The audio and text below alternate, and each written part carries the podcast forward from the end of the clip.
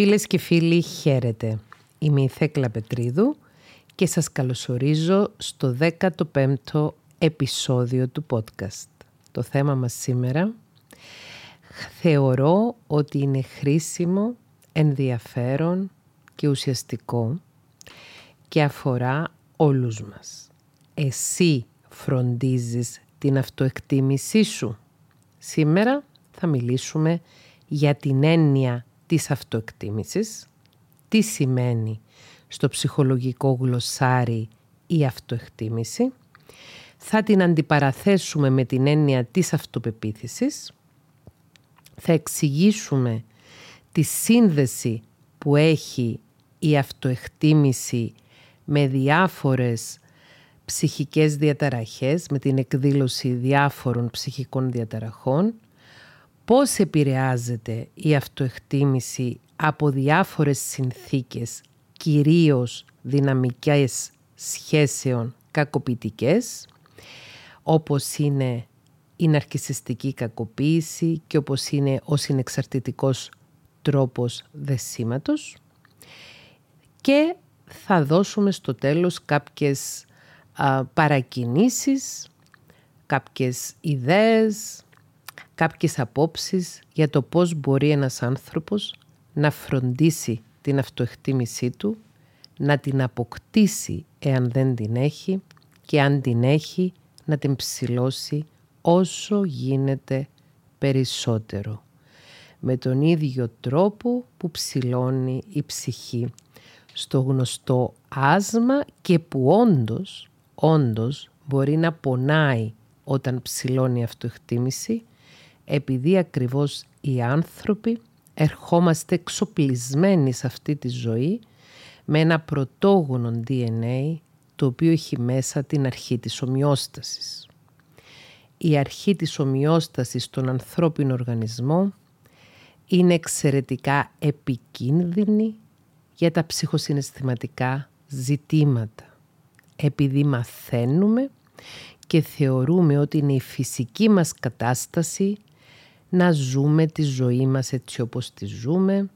Μαθαίνουμε και θεωρεί ο ψυχοσωματικός μας οργανισμός ότι είναι εντάξει να έχουμε χαμηλή αυτοεκτίμηση, ότι είναι φυσικό, αναμενόμενο και επιδιώκει να το διατηρήσει, να βρισκόμαστε σε κάποια θέση μέσα στις σχέσεις μας με τους άλλους ανθρώπους και στη σχέση μας με τον εαυτό μας μειονεκτική και γενικότερα η τάση του ανθρώπου είναι να θεωρεί ότι αν παραμείνει σε μία συνθήκη για μεγάλο χρονικό διάστημα, ότι αυτή η συνθήκη είναι το φυσιολογικό, το normal, το κανονικό. Σκεφτόμουν ιδιαιτέρως αυτές τις μέρες την έννοια της ομοιόστασης και πώς στα ψυχοσυναισθηματικά ζητήματα δημιουργεί πρόβλημα, γιατί σχετίζεται άμεσα με το θέμα της συνήθειας που συνηθίζει ένας άνθρωπος να ζει τη ζωή του με ένα συγκεκριμένο τρόπο, έστω και αν αυτός ο τρόπος είναι καταστροφικός για τη ψυχική του υγεία, ισορροπία και ευεξία. Πάμε να δούμε τι σημαίνει η λέξη αυτοεκτίμηση. Αντιλαμβανόμαστε ότι πρόκειται για μια ελληνική λέξη η οποία έχει ξεκάθαρη ρίζα και έχει να κάνει με την εκτίμηση που εμείς ήδη έχουμε του εαυτού μας. Η λέξη αυτοεκτίμηση πολύ συχνά μπερδεύεται με τη λέξη αυτοπεποίθηση και πολύ συχνά χρησιμοποιείται η μια στη θέση της άλλης. Θεωρώ ότι είναι σημαντικό να κάνω από την αρχή αυτό το διαχωρισμό και να εξηγήσω ότι η αυτοεκτίμηση είναι μια έννοια πολύ πιο πλατιά, πολύ πιο σημαντική και πολύ πιο ουσιαστική και ουσιώδης από την αυτοπεποίθηση. Η αυτοεκτίμηση αναφέρεται στη γενικότερη καλή σχέση που έχει ένας άνθρωπος με τον εαυτό του. Η λέξη αυτοεκτίμηση περιγράφει το πώς ο ίδιος ο άνθρωπος συνδέεται με τον εαυτό του. ένας άνθρωπος με υψηλή αυτοεκτίμηση έχει μια καλή γενική εικόνα του εαυτού του, βλέπει τον εαυτό του ως έναν αξιόλογο και αξιαγάπητο άνθρωπο, εντοπίζει τα καλά του στοιχεία, νιώθει ασφαλής στη σχέση του με τον εαυτό του, εμπιστεύεται τον εαυτό του ότι έχει τις δυνάμεις, τις δυνατότητες, τις δεξιότητες και τις καλές προθέσεις για να φέρει εις πέρα στα καθήκοντά του, ο εαυτός του δηλαδή, και προστατεύει τον εαυτό του από οποιουσδήποτε εξωτερικούς και εσωτερικούς κινδύνους. Εξωτερική κίνδυνη για την αυτοεκτίμησή μας μπορεί να είναι μια συμπεριφορά επικριτική, μια συμπεριφορά μηδενιστική, μια συμπεριφορά άλλων ανθρώπων οι οποίοι μας λένε με τις πράξεις τους, με τα λόγια τους ή ακόμη και με τα υπονοούμενα τους ή τα προσβλημέντα τους, τα κομπλιμέντα δηλαδή που στην ουσία εμπεριέχουν προσβολή, μας λένε ότι δεν είμαστε άξιοι άνθρωποι, άξιοι αγάπης, άξιοι εκτίμησης, αξιόλογοι. Αυτή είναι η εξωτερική κίνδυνη της αυτοεκτίμησης. Οι εσωτερικοί κίνδυνοι της αυτοεκτίμησης προέρχονται από εμάς τους ιδίους αναδύονται από το υποσυνείδητό μας αμφιβολίες για την αξία μας, την ανθρώπινη αξία μας, αμφιβολίες για το αν θα τα καταφέρουμε να ανταποκριθούμε στους ρόλους που έχουμε αναλάβει, συναισθηματικές αναδρομές σε κακοποιητικές συνθήκες του παρελθόντος. Εδώ θυμηθείτε το επεισόδιο του podcast όπου μιλήσαμε για τη σύνθετη διαταραχή μετατραυματικού στρες και πώς κάποιο ερέθισμα στην παρούσα φάση μπορεί να προκαλέσει σε έναν άνθρωπο που έχει κακοποιηθεί με όλους τους τρόπους, ακόμη και μόνο αδιόρατα ψυχικά στην παιδική και νεανική του ηλικία, ένα ερέθισμα στην παρούσα φάση μπορεί να προκαλέσει συναισθηματική αναδρομή και να απορριθμίσει συναισθηματικά έναν άνθρωπο. Και όταν απορριθμίζεται συναισθηματικά ένας άνθρωπος, η αυτοεκτίμηση του πέφτει στα πατώματα. Εδώ θέλω να πω ότι αυτή η σειρά επεισοδίων σε αυτό το podcast είναι επίτηδες σχεδιασμένη με αυτή τη σειρά και αν κάποιος έχει πέσει τυχαία πάνω σε αυτό το επεισόδιο και ενδιαφέρεται για να ενημερωθεί περισσότερο για ζητήματα ψυχολογίας, ψυχοεκπαίδευσης και ψυχοθεραπείας, συστήνω να αναζητήσει το πρώτο επεισόδιο του podcast και να παρακολουθήσει όλα τα επεισόδια με τη σειρά.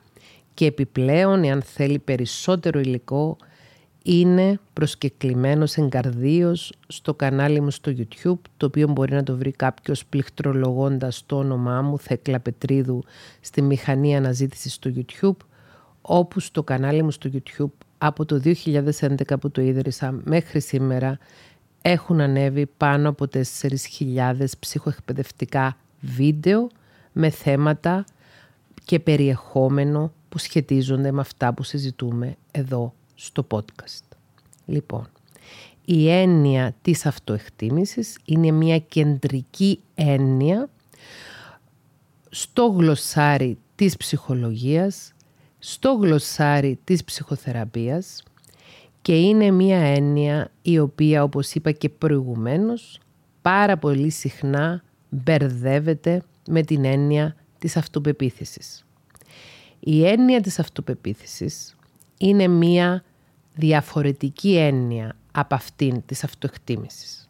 Ξαναλέω, αυτοεκτίμηση είναι η συνολική εικόνα που έχουμε για τον εαυτό μας, είναι η συνολική ποιότητα της σχέσης που έχουμε με τον εαυτό μας και είναι η συνολική πίστη που έχουμε για το ότι αξίζουμε αγάπης, αξίζουμε να ζήσουμε τη ζωή και να αντλήσουμε ευχαρίστηση και ικανοποίηση από αυτήν.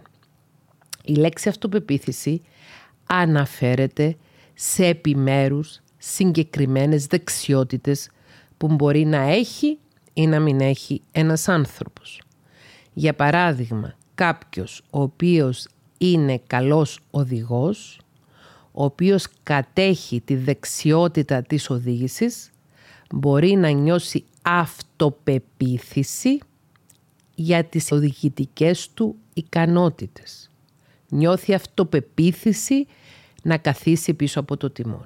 Νιώθει αυτοπεποίθηση ότι ειδικά στο ζήτημα της οδήγησης τα καταφέρνει μια χαρά. Με τον ίδιο τρόπο κάποια κοπέλα ή κάποιος άνδρας ο οποίος ή η οποία είναι καλή στο χορό, έχουν κλείσει και έχουν μάθει να χορεύουν υπέροχα, νιώθουν αυτοπεποίθηση για τις χορευτικές τους ικανότητες. Κάποιος άνθρωπος ο οποίος δεν έχει ιδιαίτερη κλίση για το χορό και δεν έχει κάνει μαθήματα χορού, μπορεί να νιώθει μηδενική αυτοπεποίθηση για να χορέψει επειδή ακριβώς δεν κατέχει αυτή τη δεξιότητα. Κάποιος άλλος άνθρωπος μπορεί να έχει υψηλή αυτοπεποίθηση όσον αφορά στην ικανότητα του να κάνει πωλήσεις. Κάποιος μπορεί να είναι ένας καλός πολιτής. Μπορεί να έχει σπουδάσει το μάρκετινγκ πολύ καλά, να το έχει εξασκήσει και να μπορεί να κάνει πωλήσεις. Άρα ο άνθρωπος αυτός να νιώθει αυτοπεποίθηση στην ικανότητα του να κάνει πωλήσεις. Η αυτοπεποίθηση είναι μία βεβαιότητα που νιώθει ένας άνθρωπος για επιμέρους τομείς της ζωής του, για επιμέρους δεξιότητες τις οποίες κατέχει καλά. Μια άλλη δεξιότητα στην οποία μπορεί να νιώθει κάποιος αυτοπεποίθηση είναι η δεξιότητα του να μαγειρεύει. Για παράδειγμα, ένας άνθρωπος ο οποίος μαγειρεύει για μεγάλο χρονικό διάστημα και τα καταφέρνει στο μαγείρεμα, νιώθει υψηλή αυτοπεποίθηση για το μαγείρεμα. Εάν όμως αυτός ο άνθρωπος περνάει μια περίοδο στη ζωή του, στην οποία είναι ταλαιπωρημένος, εξαντλημένος ψυχικά και συναισθηματικά, δεν έχει όρεξη και ενέργεια για να μαγειρέψει με τον τρόπο που μαγειρεύει συνήθως, ο άνθρωπος αυτός μπορεί να έχει μερικές αποτυχίες όταν προσπαθεί να μαγειρέψει και τότε προσωρινά να χάσει την αυτοπεποίθηση του όσον αφορά στη μαγειρική. Δηλαδή η αυτοπεποίθηση ανεβοκατεβαίνει αναλόγως των επιδόσεων μας. Είναι δηλαδή μια προσωρινή βεβαιότητα τι, τι, πώς ακούγεται έτσι αντίθεση στην προσωρινή βεβαιότητα, αλλά γι' αυτό πρόκειται. Η αυτοπεποίθηση είναι μια προσωρινή βεβαιότητα που έχει ένας άνθρωπος για το γεγονός ότι σε έναν τομέα τα καταφέρνει καλά. Ενώ η αυτοεκτίμηση είναι μια μακροχρόνια καλή σχέση ενός ανθρώπου με τον εαυτό του, μια μακροχρόνια σεβαστική εκτίμηση ενός ανθρώπου για τον εαυτό του και γενικότερα η αυτοεκτίμηση, η υψηλή αυτοεκτίμηση είναι απαραίτητο εφόδιο για να μπορέσει ένας άνθρωπος να έχει μία ισορροπημένη, επιτυχημένη ζωή στην οποία να νιώθει ευεξία και να έχει η ζωή του νόημα. Η αυτοεκτίμηση, η υψηλή αυτοεκτίμηση δίνει νόημα στη ζωή ενός ανθρώπου και ένας άνθρωπος ο οποίος έχει βρει το νόημα στη ζωή του έχει και υψηλή αυτοεκτίμηση παράλληλα.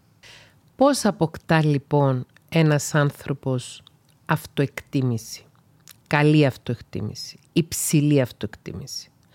Πώς χτίζεται μια υψηλή αυτοεκτίμηση; Γιατί ο τρόπος με τον οποίο περιγράφουμε την αυτοεκτίμηση είναι χαμηλή αυτοεκτίμηση, δηλαδή ένας άνθρωπος ο οποίος δεν εκτιμάει τον εαυτό του, δεν είναι πεπισμένος ότι είναι αξιαγάπητος και αξιόλογος άνθρωπος και υψηλή αυτοεκτίμηση για έναν άνθρωπο ο οποίος αγαπάει τον εαυτό του, εκτιμάει τον εαυτό του και θεωρεί ότι είναι ένας αξιόλογος άνθρωπος ο οποίος δικαιούται και μπορεί να έχει μια ευτυχή ζωή.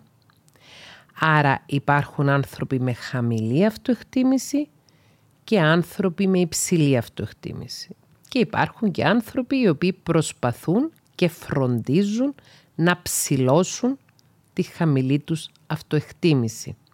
Να βελτιώσουν δηλαδή τη σχέση τους με τον εαυτό τους.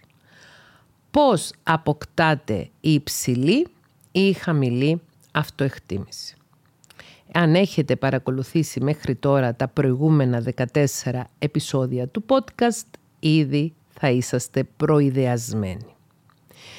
Όταν γεννιέται ένας άνθρωπος, φέρει μαζί του κάποιες γενετικές προδιαθέσεις και κάποια χαρακτηριστικά προσωπικότητας, τα οποία μπορεί να είναι διευκολυντικά ώστε να αναπτύξει πιο εύκολα υψηλή αυτοεκτίμηση ή όχι. Δεν είναι όμως μόνο οι κληρονομικές γενετικές μας προδιαθέσεις που επηρεάζουν τη σχέση μας με τον εαυτό μας, τη σχέση μας με τον εαυτό μας κυρίως την επηρεάζει ο τρόπος με τον οποίο μεγαλώνουμε. Την επηρεάζει το περιβάλλον μέσα στη μήτρα της βιολογικής μας μητέρας.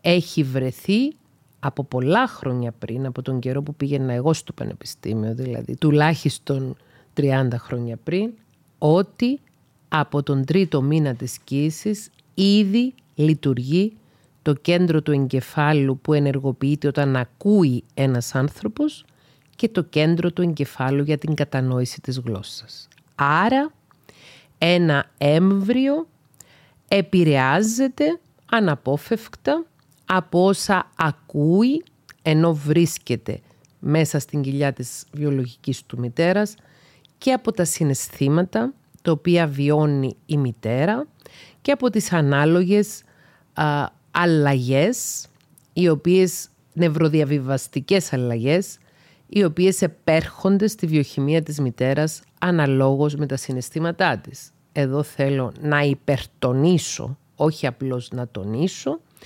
ότι είναι σφάλμα να ενοχοποιούμε τη μητέρα μόνο για το περιβάλλον στη μήτρα επειδή η βιολογική μητέρα δεν έχει φτιάξει μόνη της το παιδί, δεν έχει μείνει μόνη της έγκυος. Μία μητέρα βιολογική έχει έρθει σε κατάσταση εγκυμοσύνης με τη συνέργεια ενός βιολογικού πατέρα. Λέω βιολογική μητέρα και βιολογικός πατέρας γιατί μπορεί ένας άνθρωπος να γεννηθεί και μετά να δοθεί προσιοθεσία και η βιολογική του μητέρα να μην είναι μετά η ψυχολογική του μητέρα.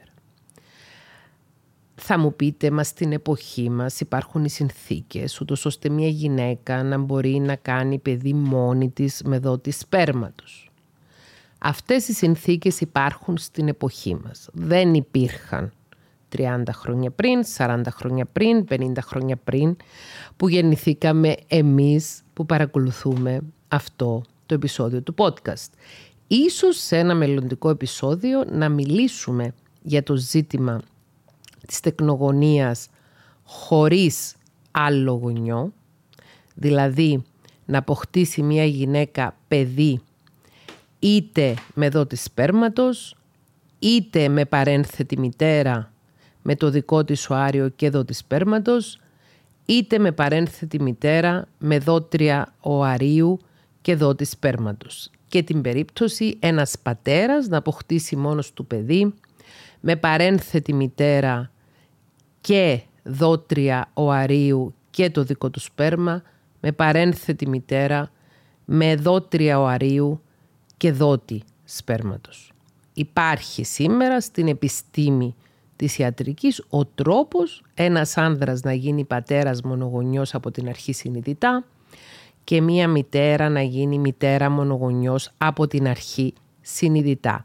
Αυτές όμως είναι καινούργιες εξελίξεις στον τομέα της γονιμότητας οι οποίες δεν υπήρχαν τις προηγούμενες δεκαετίες. Άρα σε αυτό το επεισόδιο μιλάμε για ανθρώπους οι οποίοι έχουν γεννηθεί με δύο βιολογικούς γονείς και στη συνέχεια μεγάλωσαν με αυτούς τους βιολογικούς γονείς ή με τον ένα από αυτούς υιοθετήθηκαν από άλλους γονείς. Θεωρώ εσφαλμένη τακτική να κατηγορούμε μόνο τη μητέρα για το περιβάλλον στη μήτρα στο οποίο μεγαλώνει το παιδί. Η μητέρα δεν υπάρχει μόνη της στον κόσμο, συνδέεται και με τον πατέρα και με άλλους ανθρώπους οικείους της. Και δεν είναι μόνο αυτή υπεύθυνη για οποιαδήποτε αρνητική επίδραση μπορεί να έχει η συνθήκη μέσα στη μήτρα ψυχολογικά στο παιδί. Άρα ένα παιδί όταν γεννιέται μπορεί ήδη να φέρει κάποια τραύματα ψυχικά από όσα έχει βιώσει κατά την εμβρική του ζωή. Από εκεί και πέρα, οι φροντιστές του παιδιού αυτού, σας υπενθυμίζω το επεισόδιο για τη θεωρία της προσκόλλησης και τα στυλ δεσμού, οι φροντιστές του παιδιού αυτού ή ο φροντιστής ή η φροντίστρια του παιδιού αυτού, είτε είναι η βιολογική του γονής, είτε η θετή του γονής, είτε οποιοδήποτε άλλος μεγαλώνει αυτό το παιδί, ευθύνεται για το σχηματισμό του τρόπου με τον οποίο σχετίζεται το παιδί αυτό με τον εαυτό του. Και ένας υγιής σχηματισμός ασφαλούς στυλ δεσμού βοηθάει στο να αποκτήσει το παιδί αυτό υψηλή αυτοεκτίμηση και ένας μη υγιής τρόπος συνδεσιμότητας, όπως ένας ανασφαλής δεσμός, ένας αγχώδης δεσμός, ένας αφηθυμικός δεσμός ή ένας χαοτικός δεσμός, επηρεάζει αρκετά το παιδί, ούτως ώστε να αποκτήσει χαμηλή αυτοεκτίμηση. Σας παραπέμπω στο επεισόδιο του podcast το οποίο μιλάει για τα στυλ δεσμού, τη θεωρία της προσκόλλησης. Άρα λοιπόν, άμα ένα παιδί μεγαλώνει σε ένα περιβάλλον που δέχεται αγάπη, που δέχεται αποδοχή, που υπάρχει κατανόηση από τους ανθρώπους που το μεγαλώνουν, που του διδάσκουν με το παράδειγμά τους ότι είναι αξιαγάπητο και αξιόλογο, τότε αυτό το παιδί μαθαίνει να εκτιμάει τον εαυτό του. Είναι μία πραγματικότητα η οποία έχει βρεθεί και πειραματικά και ερευνητικά έχει αποδειχθεί ότι τα παιδιά μαθαίνουν κυρίως με το παράδειγμα των ανθρώπων που τα μεγαλώνουν. Μπορεί το στόμα να λέει λόγια θετικά προς το παιδί, αλλά αν το βλέμμα του γονιού ή του φροντιστή είναι απαξιωτικό, εάν η συμπεριφορά του γονιού ή του φροντιστή είναι επικριτική, υποτιμητική και απορριπτική, το παιδί μαθαίνει να υποτιμά, να απορρίπτει και να μην αγαπάει τον εαυτό του. Χρειάζεται να έχει κάποιος πολύ ψυχική και συναισθηματική ισορροπία και να είναι ψυχοσυναισθηματικά όριμος, να έχει υψηλή συναισθηματική νοημοσύνη ώστε να αναλάβει τον πολύ σοβαρό και υπεύθυνο ρόλο του γονιού ενός παιδιού. Κι όμως δυστυχώς οι περισσότεροι από εμάς γεννηθήκαμε, γεννιόμαστε ή θα γεννηθούμε από ανθρώπους οι οποίοι δεν είναι γονεϊκοί. Θα γεννηθούμε, θα υιοθετηθούμε, θα μεγαλώσουμε από μητέρες που δεν είναι μητρικές και από πατεράδες που δεν είναι πατρικοί. Μία μητέρα που δεν είναι μητρική και ένας πατέρας που δεν είναι πατρικός αποτυγχάνουν να βοηθήσουν το παιδί τους να χτίσει τη συνθήκη της υψηλής αυτοεκτίμησης. Δεν θα την έλεγα δεξιότητα, θα την έλεγα συνθήκη, κατάσταση. Ας το παρομοιάσουμε με τον τρόπο που μεγαλώνει ένας γονιός ή ένας φροντιστής ένα παιδί βιολογικά. Αν του προσφέρει ένα καλό διαιτολόγιο με πλήρεις θρεπτικές τροφές, τότε το παιδί αυτό μεγαλώνοντας θα χτίσει ένα υγιές σώμα, γερά κόκαλα, δυνατούς μυς και ούτω καθεξής. Αν ένας γονιός, ένας φροντιστής ή ένα ζευγάρι γονιών ή φροντιστών δεν ταΐζουν το παιδί τους επαρκώς, δεν του δίνουν θρεπτικές τροφές, το αφήνουν να πεινάσει ή το ταΐζουν με βλαβερές τροφές οι οποίες δεν ευνοούν την υγιή ανάπτυξη των εσωτερικών οργάνων του παιδιού, του, του μυοσκελετικού του συστήματος και ούτω καθεξής, αυτό το παιδί θα μεγαλώσει έχοντας θέματα με τη σωματική του υγεία. Θυμηθείτε τις εικόνες αυτές τις τρομακτικές που έχουμε δει από παιδιά τα οποία γεννήθηκαν και μεγάλωσαν την περίοδο της κατοχής στην Ελλάδα, όπου υπήρχε πείνα, τα κακεχτικά παιδιά που βλέπουμε σε χώρες της Αφρικής όπου υπάρχει πείνα, τα σκελετωμένα παιδιά με τα τυμπανισμένα στομάχια, τα οποία ακριβώς δεν παίρνουν τις θρεπτικές ουσίες που χρειάζονται για να μεγαλώσει το σώμα τους, να χτιστεί το σώμα τους μέσα από τη διατροφή τους. Φανταστείτε ότι με τον ίδιο τρόπο ένας μη γονεϊκός γονιός ή ένα ζευγάρι μη γονεϊκών γονέων αφήνει το παιδί του να πεινάσει ψυχικά και συναισθηματικά και να μεγαλώσει με ψυχική και συναισθηματική καχεξία και να μεγαλώσει έχοντας εξαιρετικά χαμηλή αυτοεκτίμηση.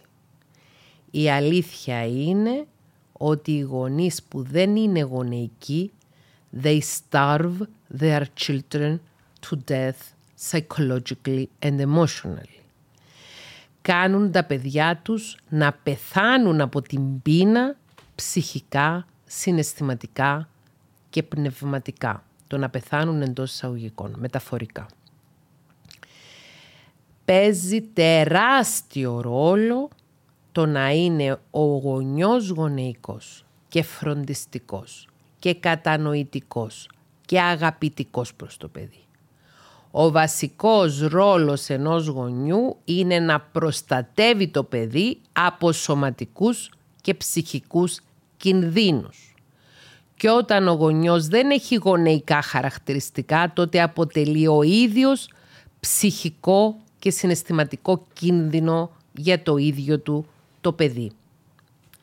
Μεγαλώνοντας ένα παιδί, φεύγοντας από την πολύ αυστηρή προστασία ή μη προστασία του οικογενειακού περιβάλλοντας, πηγαίνοντας στο σχολικό περιβάλλον στην πρώτη και δεύτερη σχολική ηλικία, εκεί αντιμετωπίζει τις ομάδες των συνομιλίκων, αντιμετωπίζει τους δασκάλους, άλλους ενήλικες και όσο μεγαλώνει και αναπτύσσεται, παίρνει μηνύματα για τον εαυτό του από το περιβάλλον, είτε ενθαρρυντικά, αγαπητικά μηνύματα τα οποία τον βοηθούν να χτίσει μια ψηλότερη αυτοεκτίμηση, είτε επιτιμητικά, υποτιμητικά, απορριπτικά μηνύματα, τα οποία του χαλάνε την αυτοεκτίμηση που ίσως έχει χτίσει ή του τη ρίχνουν στα τάρταρα. Άρα λοιπόν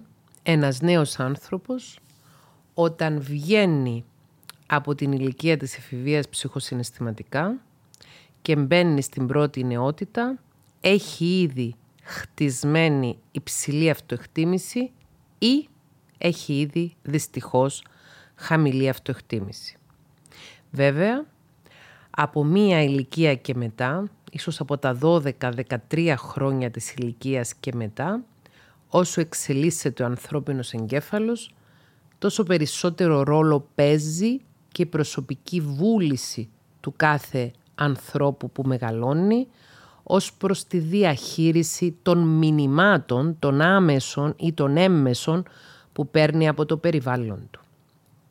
Και φυσικά όταν ολοκληρωθεί η εγκεφαλική ανάπτυξη και ολοκληρωθεί η ψυχοσυναισθηματική ηλικία της εφηβείας, γύρω στα 26 για τα κορίτσια και γύρω στα 28 για τα αγόρια, πλέον ο νέος ενήλικας έχει ένα πλήρως δομικά ανεπτυγμένο εγκέφαλο, ο οποίος έχει όλα τα κομμάτια του πάζολ του ανθρωπίνου εγκεφάλου και τους πρόστιους με το οποίους φλοιούς και πλέον μπορεί, εάν το θελήσει και αν αντιλαμβάνεται και έχει την επιθυμία να διορθώσει τη σχέση του με τον εαυτό του, μπορεί να χρησιμοποιήσει το μυαλό του και να βοηθηθεί από τα εργαλεία που δίνει η ψυχοεκπαίδευση, η ψυχοθεραπεία και ο προσωπικός πνευματικός αγώνας προκειμένου να διορθώσει τη σχέση του με τον εαυτό του εάν έχει χαμηλή αυτοεκτίμηση,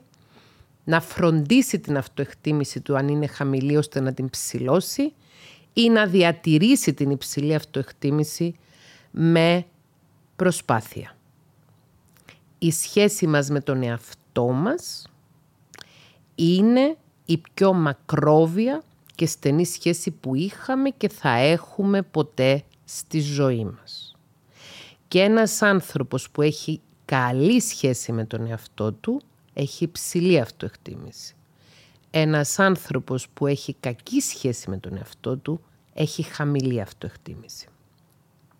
Η υψηλή αυτοεκτίμηση βοηθάει έναν άνθρωπο να απολαμβάνει τη ζωή του, να αντλεί ικανοποίηση από τη ζωή επειδή ακριβώς πιστεύει ότι είναι αξιαγάπητος, πιστεύει ότι του αξίζει να χαίρεται. Μία υψηλή αυτοεκτίμηση βοηθάει έναν άνθρωπο να κινητοποιείται ώστε να εξελίσσεται, να βάζει στόχους για τους οποίους να δουλεύει με συνέπεια και να τους πετυχαίνει.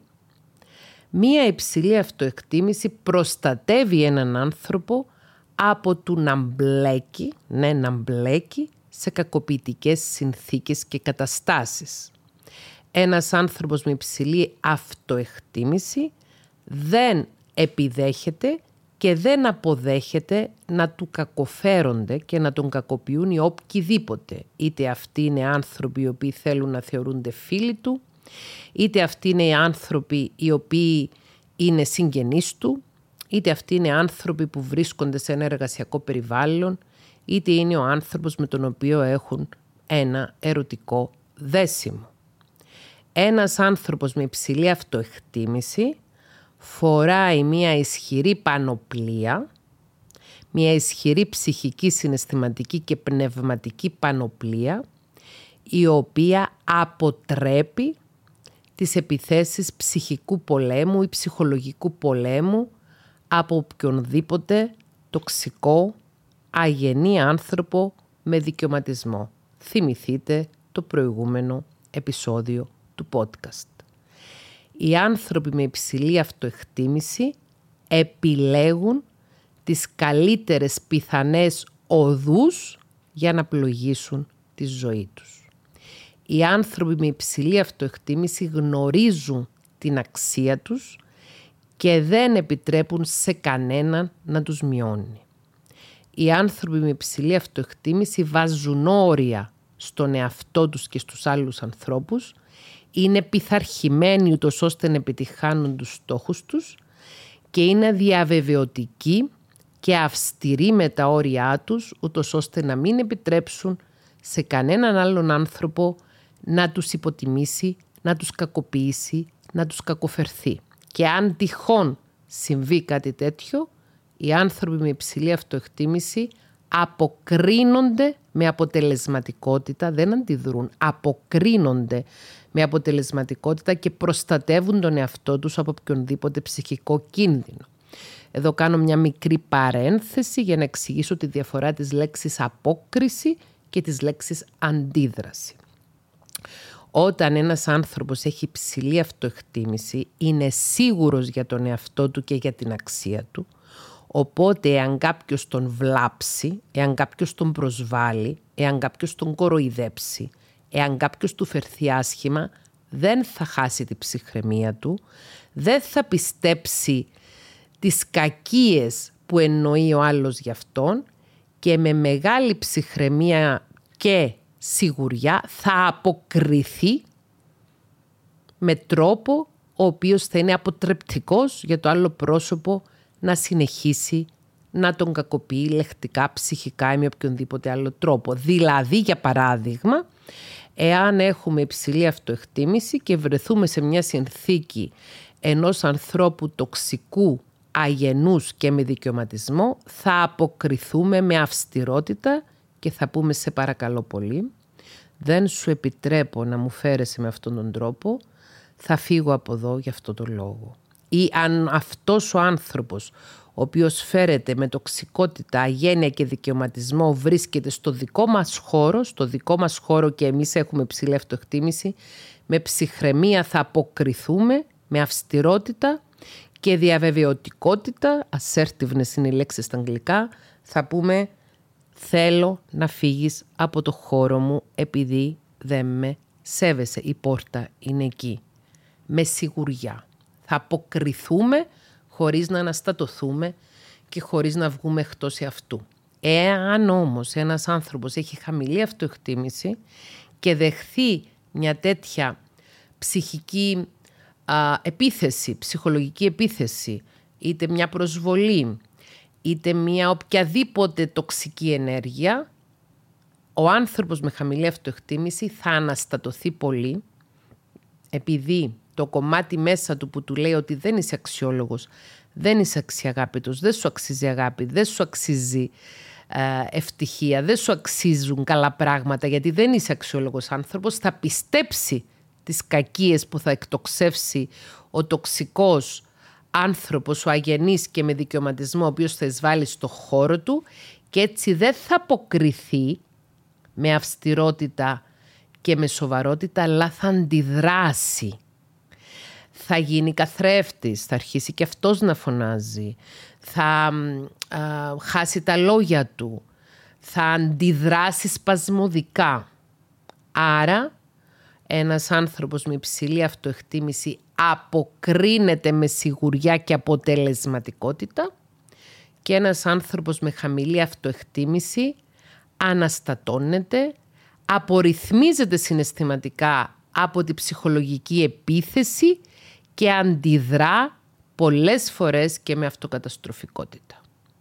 Ένας στόχος της ψυχοεκπαίδευσης και της ψυχοθεραπείας είναι οι άνθρωποι να αγαπήσουμε και να εκτιμήσουμε τον εαυτό μας τόσο, ώστε να ψηλώσουμε την αυτοεκτίμησή μας και όταν δεχόμαστε οποιαδήποτε προσβολή, οποιαδήποτε ψυχολογική επίθεση, να μπορούμε με ψυχραιμία, με σιγουριά για την αξία μας, να αποκρινόμαστε με έναν τρόπο αποτελεσματικό και σίγουρο. Χρειάζεται πάρα πολύ δουλειά να κάνει ένας άνθρωπος ο οποίος έχει μεγαλώσει στη μέση ελληνική οικογένεια, όπου οι προσβολές, η επιτίμηση, η υποτίμηση, η σύγκριση των παιδιών με τα παιδιά άλλων οικογενειών, με τους συμμαθητές τους ή δεν ξέρω εγώ τι άλλο. Ο τρόπος ο παραδοσιακός με τον οποίο οι Έλληνες γονείς διαπαιδαγωγούν τα παιδιά τους με την έγνοια μην τυχόν και το παιδί τους γίνει εγωιστής ή πάρουν τα μυαλά του αέρα που κατά τη γνώμη μου αυτό είναι ένα κατάλοιπο από την εποχή της τουρκοκρατίας επειδή στην εποχή της τουρκοκρατίας όποια παιδιά ξεχώριζαν τα έπαιρναν οι Τούρκοι τα μένα αγόρια για να γίνουν γενίτσαροι, τα δε κορίτσια για να τα πάρουν στο χαρέμι του εκάστοτε Πασά. Παραδοσιακά η Ελλάδα και η Κύπρος, δύο χώρες που είχαν εκατονταετίες τουρκοκρατίας, ανέπτυξαν αυτή την άμυνα, αυτή την προσπάθεια προστασίας των παιδιών τους ώστε να μην γίνουν θύματα στο παιδομάζωμα και μέσα στην παραδοσιακή ελληνική ανατροφή έχει περάσει η ιδέα ότι πρέπει να ταπεινώνουμε εντός εισαγωγικών τα παιδιά μας, να τους ρίχνουμε την αυτοεκτίμησή τους, να τους τσακίζουμε το ηθικό, προκειμένου να τα προστατεύσουμε ώστε να μην ξεχωρίζουν και να μην τα αρπάξουν οι Οθωμανοί στο παιδομάζωμα. Όμως τώρα δεν έχουμε τουρκοκρατία, ευτυχώς. Δεν βρισκόμαστε σε εκείνες τις σκοτεινές εποχές της ιστορίας μας. Τώρα βρισκόμαστε σε άλλες σκοτεινές εποχές της ιστορίας μας, αλλά ευτυχώς δεν είμαστε εκεί. Οπότε σε όσα σπίτια ακολουθείτε η παραδοσιακή ελληνική ανατροφή η οποία έχει ως έγνοια το παιδί να μην αποκτήσει υψηλή αυτοεκτίμηση και όπως λέγεται λαϊκιστή να μην πάρουν τα μυαλά του αέρα, τότε αυτή η οικογένεια εξασφαλίζει ότι θα μεγαλώσει παιδιά με χαμηλή αυτοεκτίμηση. Μα εδώ πολλοί από εσάς μπορείτε να μου πείτε τι είναι αυτά που μας λες τώρα. στο προηγούμενο επεισόδιο μας μίλησες για ανθρώπους αγενείς, με τοξικότητα και δικαιωματισμό. Ανθρώπους που έχουν πολύ μεγάλη ιδέα για τον εαυτό τους και ανθρώπους που όντως έχουν πάρει τα μυαλά τους ιδέα. Και αυτοί οι άνθρωποι έχουν μεγαλώσει με την παραδοσιακή ελληνική ανατροφή περισσότεροι. Ναι, θα συμφωνήσω μαζί σας ότι ακούγεται ως αντίφαση αυτό που λέω, αλλά, αλλά το βασικό σημείο το οποίο εξηγεί γιατί ζούμε ανάμεσα σε ανθρώπους αγενείς με τοξικότητα και δικαιωματισμό στην εποχή μας. Είναι το γεγονός ότι η τοξικότητα, ο ναρκισισμός, η δικαιωματικότητα ή δικαιωματισμός και αγένεια έρχονται από ανθρώπους οι οποίοι δεν έχουν υψηλή αυτοεκτίμηση αλλά έχουν υψηλή αυτοπεποίθηση. Σε συγκεκριμένους τομείς χωρίς να έχουν την πνευματική καλλιέργεια της υψηλής αυτοεκτίμησης. Δηλαδή, οι άνθρωποι με ναρκισιστικό στυλ προσωπικότητας, οι τοξικοί άνθρωποι και οι αγενείς άνθρωποι, ενώ παρουσιάζονται πως έχουν μια πολύ καλή σχέση με τον εαυτό τους και ότι έχουν μια πολύ καλή εικόνα για τον εαυτό τους, στην πραγματικότητα διακατέχονται από νοσηρές ανασφάλειες και εξαιρετικά χαμηλή αυτοεκτίμηση είναι μια υπεραναπλήρωση το να λειτουργεί ένας άνθρωπος σαν ένας δυνάστης, το να λειτουργεί ένας άνθρωπος ναρκιστικά, είναι μια υπεραναπλήρωση της εξαιρετικά χαμηλής του αυτοεκτίμησης και της τρομερής του ανασφάλειας. Η Dr. Ράμαν Ιντυρβάσουλα, μια κλινική ψυχολόγος και ακαδημαϊκός στο Πανεπιστήμιο του Λος Άντζελες και ερευνήτρια και συγγραφέας πάνω στο θέμα του ναρκισισμού, η οποία έχει γράψει το εξαιρετικό βιβλίο «Ξέρεις ποιος είμαι εγώ» που είναι κατά τη γνώμη μου η βίβλος του ναρκισισμού. Έχω αναφερθεί στην Δόκτωρα Ράμανη και στο βιβλίο της και στο προηγούμενο επεισόδιο του podcast, το οποίο στην Ελλάδα κυκλοφορεί από τις εκδόσεις Κάχτος. Υποστηρίζει και με ερευνητικά δεδομένα και συμφωνώ με αυτό που υποστηρίζει ότι οι άνθρωποι με ένα αρκισιστικό στυλ προσωπικότητας, ενώ φαίνονται ότι έχουν υψηλή αυτοεκτίμηση, στην ουσία είναι εξαιρετικά ανασφαλείς και παρουσιάζουν υψηλή αυτοπεποίθηση σε κάποιους τομείς οι οποίοι είναι εύκολα αναστρέψιμοι. Για παράδειγμα, έχω υψηλή αυτοεκτίμηση επειδή οδηγώ ένα ακριβό αυτοκίνητο. Ή έχω υψηλή αυτοπεποίθηση επειδή έχω κάνει μια ε, πλαστική επέμβαση και έχω μια ωραία εξωτερική εμφάνιση η οποία θα διαρκέσει για λίγο χρονικό διάστημα ή έχω υψηλή αυτοπεποίθηση επειδή φοράω ακριβά ρούχα και χρησιμοποιώ ακριβά αξεσουάρια. Έχω υψηλή αυτοπεποίθηση επειδή βγάζω πολλά χρήματα και ίσως αυτά τα χρήματα τα πολλά να τα βγάζω και εις βάρος ανθρώπων τους οποίους εκμεταλλεύομαι. Ένας άνθρωπος με υψηλή αυτοεκτίμηση ένας άνθρωπος που αγαπά τον εαυτό του υγιώς δεν δύναται να μπει σε οποιαδήποτε συνθήκη η οποία θα έχει να κάνει με κακοποίηση είτε του εαυτού του είτε άλλων ανθρώπων. Ένας άνθρωπος με υψηλή αυτοεκτίμηση έχει πνευματικότητα. Η λέξη πνευματικότητα όταν χρησιμοποιείται από εμένα σε αυτό το podcast σημαίνει την τάση του ανθρώπου να ξεφεύγει από τους υλικούς στόχους της ζωή και να κυνηγά πνευματικούς ανθρωπιστικούς στόχους. Αυτό σημαίνει η λέξη πνευματικότητα όταν τη χρησιμοποιώ σε αυτό το podcast.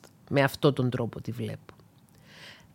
Η υψηλή αυτοεκτίμηση είναι ένδειξη πνευματικότητας και ένας άνθρωπος με πνευματικότητα δεν θα καταδεχθεί να κακοποιήσει κανέναν, ούτε τον εαυτό του ενώ ένας άνθρωπος με χαμηλή αυτοεκτίμηση είναι εκφύσεως αυτοκαταστροφικός και εύκολα μπορεί να γίνει και έτεροκαταστροφικός. Οι άνθρωποι με ναρκισιστικός στυλ προσωπικότητας, οι τοξικοί άνθρωποι, οι αγενείς άνθρωποι, οι άνθρωποι με δικαιωματισμό μπορούν κάλλιστα να χαρακτηριστούν και ως άνθρωποι με εξαιρετικά χαμηλή αυτοεκτίμηση και θα έλεγα νοσηρή ανασφάλεια.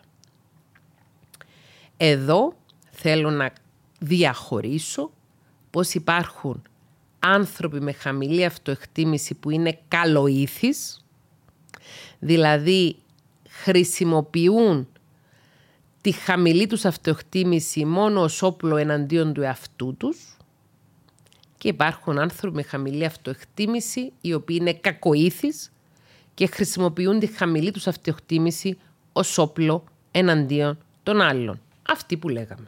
Τοξικοί, ναρκισιστές κτλ. κτλ, κτλ. Πώς μπορώ να φροντίζω, να φροντίσω και να φροντίζω, να συνεχίσω να φροντίζω την αυτοεκτίμηση μου, ώστε αν είναι ήδη υψηλή να συνεχίσω να τη διατηρώ υψηλή ή αν είναι χαμηλή να τη βοηθήσω να γίνει υψηλή. Ο δρόμος είναι ένας και έχει τρεις πτυχές. Ψυχοεκπαίδευση, Εάν δεν γνωρίζετε τι σημαίνει η λέξη ψυχοεκπαίδευση, παρακαλώ πολύ να ανατρέξετε στο πρώτο επεισόδιο αυτού του podcast, όπου εξηγώ τι σημαίνει ψυχοεκπαίδευση. Ψυχοεκπαίδευση σημαίνει να μαθαίνω γύρω από την επιστήμη της ψυχολογίας και των ανθρωπίνων σχέσεων, πράγματα τα οποία θα με ενεργοποιήσουν, θα με κινητοποιήσουν και θα με σπρώξουν στο να προσπαθήσω να βελτιώσω τον εαυτό μου, τη σχέση μου με τον εαυτό μου και τη σχέση μου με τους άλλους ανθρώπους. Όσον αφορά στο δεύτερο παράγοντα είναι η ψυχοθεραπεία, που για τη ψυχοθεραπεία έχουμε μιλήσει στο δεύτερο επεισόδιο αυτού του podcast. Μέσω της ψυχοθεραπείας μπορούμε να αυξήσουμε την αυτοεκτίμησή μας. Κατακρίβεια είναι ένας βασικός στόχος της ψυχοθεραπείας η αύξηση της αυτοεκτίμησης ενός ανθρώπου. Το να βοηθήσει η ψυχοθεραπεία τον άνθρωπο να εξηγιάνει τη σχέση του με τον εαυτό του και να αυξήσει την αυτοεκτίμησή του. Και ο τρίτος πυλώνος, οπωσδήποτε, είναι ο προσωπικός πνευματικός αγώνας. Παρατηρώ τον εαυτό μου με βάση όσα μαθαίνω στη ψυχοεκπαίδευση και στη ψυχοθεραπεία. Παρατηρώ τις αντιδράσεις μου. Παρατηρώ εάν η αυτοεκτίμηση μου είναι υψηλή ή χαμηλή και χρησιμοποιώ τις γνώσεις που παίρνω μέσα από την ψυχοεκπαίδευση και την ψυχοθεραπεία και τα εργαλεία που αυτές μου δίνουν, ούτως ώστε να είμαι σε εγρήγορση και επιφυλακή, ούτως ώστε να φροντίζω να μην αφήνω τον εαυτό μου να κακοπέσει σε οποιασδήποτε κακοποιητικές πράξεις, αδιόρατα ψυχικά κακοποιητικές, είτε από άλλους ανθρώπους είτε από εμένα. Γιατί όπως είπαμε η χαμηλή αυτοεκτίμηση συνδέεται και με την αυτοκαταστροφικότητα. Εργαλεία τα οποία μπορεί να είναι χρήσιμα για έναν άνθρωπο για να παρατηρήσει τη σχέση του με τον εαυτό του μπορούν να είναι το να καταγράφει τα συναισθήματα του σε ένα ημερολόγιο συναισθημάτων. Στο ημερολόγιο συναισθημάτων καταγράφουμε τα συναισθήματα που βιώσαμε, πότε τα βιώσαμε, σε σχέση με ποια γεγονότα τα βιώσαμε και εφόσον κρατάμε ένα ημερολόγιο συναισθημάτων για να παρατηρήσουμε την αυτοεκτίμησή μας, αν η αντίδραση μας, η απόκρισή μας σε αυτό που συνέβηκε και στα συναισθήματα μας ήταν ένδειξη χαμηλής ή υψηλής αυτοεκτίμησης. Είναι εξαιρετικά χρήσιμο να καταγράφει ένας άνθρωπος τα γεγονότα που συνέβηκαν κατά τη διάρκεια της μέρας του και τι συναισθήματα πυροδότησαν τα γεγονότα αυτά και με τη συνέχεια τους τι αποκρίσεις ή αντιδράσεις προκάλεσαν αυτά τα συναισθήματα τα οποία πυροδοτήθηκαν από τα συγκεκριμένα γεγονότα.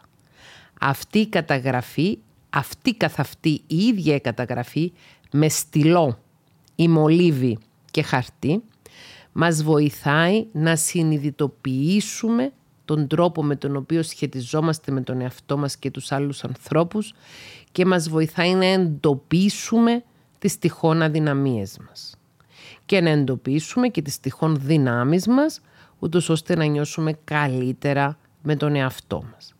Το ημερολόγιο συναισθημάτων συστήνεται τόσο για ανθρώπους που ψυχοεκποδεύονται αλλά και για ανθρώπους που ψυχοθεραπεύονται και μπορεί κάποιος να πάρει το δικό του ημερολόγιο συναισθημάτων μαζί του στη θεραπεία ως μια αφορμή ε, μέσα από τις καταγραφές να δουν μαζί με τον θεραπευτή, τη θεραπεύτρια του κάποια μοτίβα και να πάρουν κάποιες απαντήσεις ως προς τους δρόμους που καλείται να ακολουθήσει ο θεραπευόμενος άνθρωπος προκειμένου να ανυψώσει την αυτοεκτίμησή του. Είμαστε προς το τέλος του podcast και τόση ώρα λέω να ψηλώσει την αυτοεκτίμησή του ενώ ορθότερο γραμματικά θα ήταν να πω να ανυψώσει την αυτοεκτίμησή του.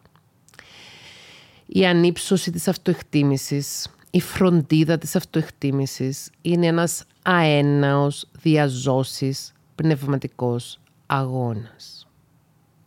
Με τον ίδιο τρόπο που καθημερινώς φροντίζουμε να τρεφόμαστε επαρκώς και θρεπτικά. Φροντίζουμε να κοιμόμαστε επαρκώς και υγιεινά. Φροντίζουμε να αθλούμαστε ή να κινούμαστε. Φροντίζουμε το υλικό μας σώμα. Με τον ίδιο τρόπο καθημερινά πρέπει να φροντίζουμε και τη ψυχή μας. Πρέπει να φροντίζουμε και τον εσωτερικό μας κόσμο.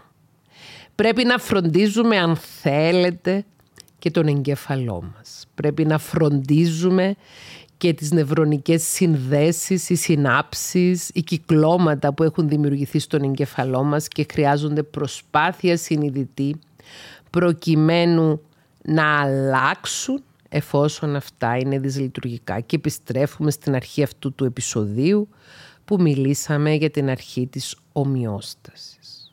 Ένας βασικός λόγος που είναι δύσκολο πράγμα να ψηλώσει, να ανυψώσει ένας άνθρωπος την αυτοεκτίμησή του και να ξεφύγει από το φαύλο κύκλο της χαμηλής αυτοεκτίμησης του αυτοσαμποταρίσματος και της πυροδότησης ψυχικών διαταραχών όπως κατάθλιψη, άγχος, φοβίες, οι οποίες μπορεί να έχουν ως παράγοντες πρόκλησης τους και ζητήματα χαμηλής αυτοεκτίμησης, για να μπορέσει ένας άνθρωπος να αλλάξει όλα αυτά τα νευρονικά κυκλώματα, χρειάζεται να πάει κόντρα στο κύμα, κόντρα στο ρεύμα, χρειάζεται να κάνει συνειδητή προσπάθεια προκειμένου να φτιάξει μια νέα πραγματικότητα και να κρατήσει τον εαυτό του για ικανό χρονικό διάστημα σε αυτή τη νέα πραγματικότητα, ώστε η αρχή της ομοιόστασης να λειτουργήσει υπέρ του και να θεωρήσει ότι «Α, έτσι όπως λειτουργεί αυτός ο άνθρωπος τώρα, με αγάπη προς τον εαυτό του, με σεβασμό προς τον εαυτό του,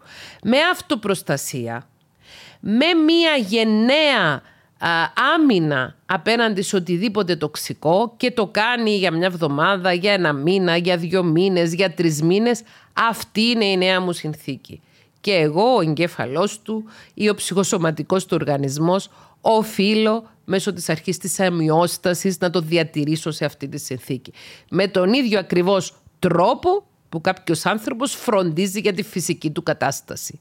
Όσοι ακούτε αυτό το podcast, αυτό το επεισόδιο και αθλείστε, θα γνωρίζετε ότι όταν ένας άνθρωπος αφήσει τη γυμναστική ή αφήσει το οποιοδήποτε σπορ κάνει ή την άθληση, χρειάζεται ιδιαίτερη προσπάθεια για να κινητοποιήσει τον εαυτό του ώστε να αρχίσει σιγά σιγά να προπονείται, να αθλείται και να μπει μέσα σε αυτή τη συνθήκη όπου θα είναι η κανονικότητά του να κάνει την προπόνησή του, να κάνει την άσκησή του, να ευχαριστιέται μέσα από αυτή, να φροντίζει το σώμα του με αυτόν τον τρόπο. Έτσι θέλω να σε ρωτήσω, αγαπημένε, αγαπημένη που παρακολουθείς αυτό το podcast. Εσύ φροντίζεις την αυτοεκτίμησή σου; Εσύ φροντίζεις τη σχέση σου με τον εαυτό σου; Εσύ αντιλαμβάνεσαι πόσο κέριο είναι για την ψυχική σου υγεία, ισορροπία, για την ψυχική σου ευεξία, να έχεις υψηλή αυτοεκτίμηση, να διατηρήσεις την υψηλή σου αυτοεκτίμηση αν έχεις ή να δουλέψεις σκληρά για να ανυψώσεις την αυτοεκτίμησή σου μέσω της ψυχοεκπαίδευσης, της ψυχοθεραπείας και του προσωπικού πνευματικού αγώνα. Σας ευχαριστώ που παρακολουθήσατε αυτό το επεισόδιο και σας προσκαλώ για ακόμη μια φορά, είναι η δεύτερη σε αυτό το επεισόδιο, στο κανάλι μου στο YouTube όπου βρίσκονται αυτή τη στιγμή πάνω από 4.000 ψυχοεκπαιδευτικά βίντεο με παρόμοιο περιεχόμενο και υπάρχουν και αρκετά βίντεο τα οποία είναι μελέτες περιπτώσεων που μου γράφουν διάφοροι θεατές του καναλιού μου στο YouTube μέσω email και τις οποίες αναλύω σαν case studies. Σας χαιρετώ.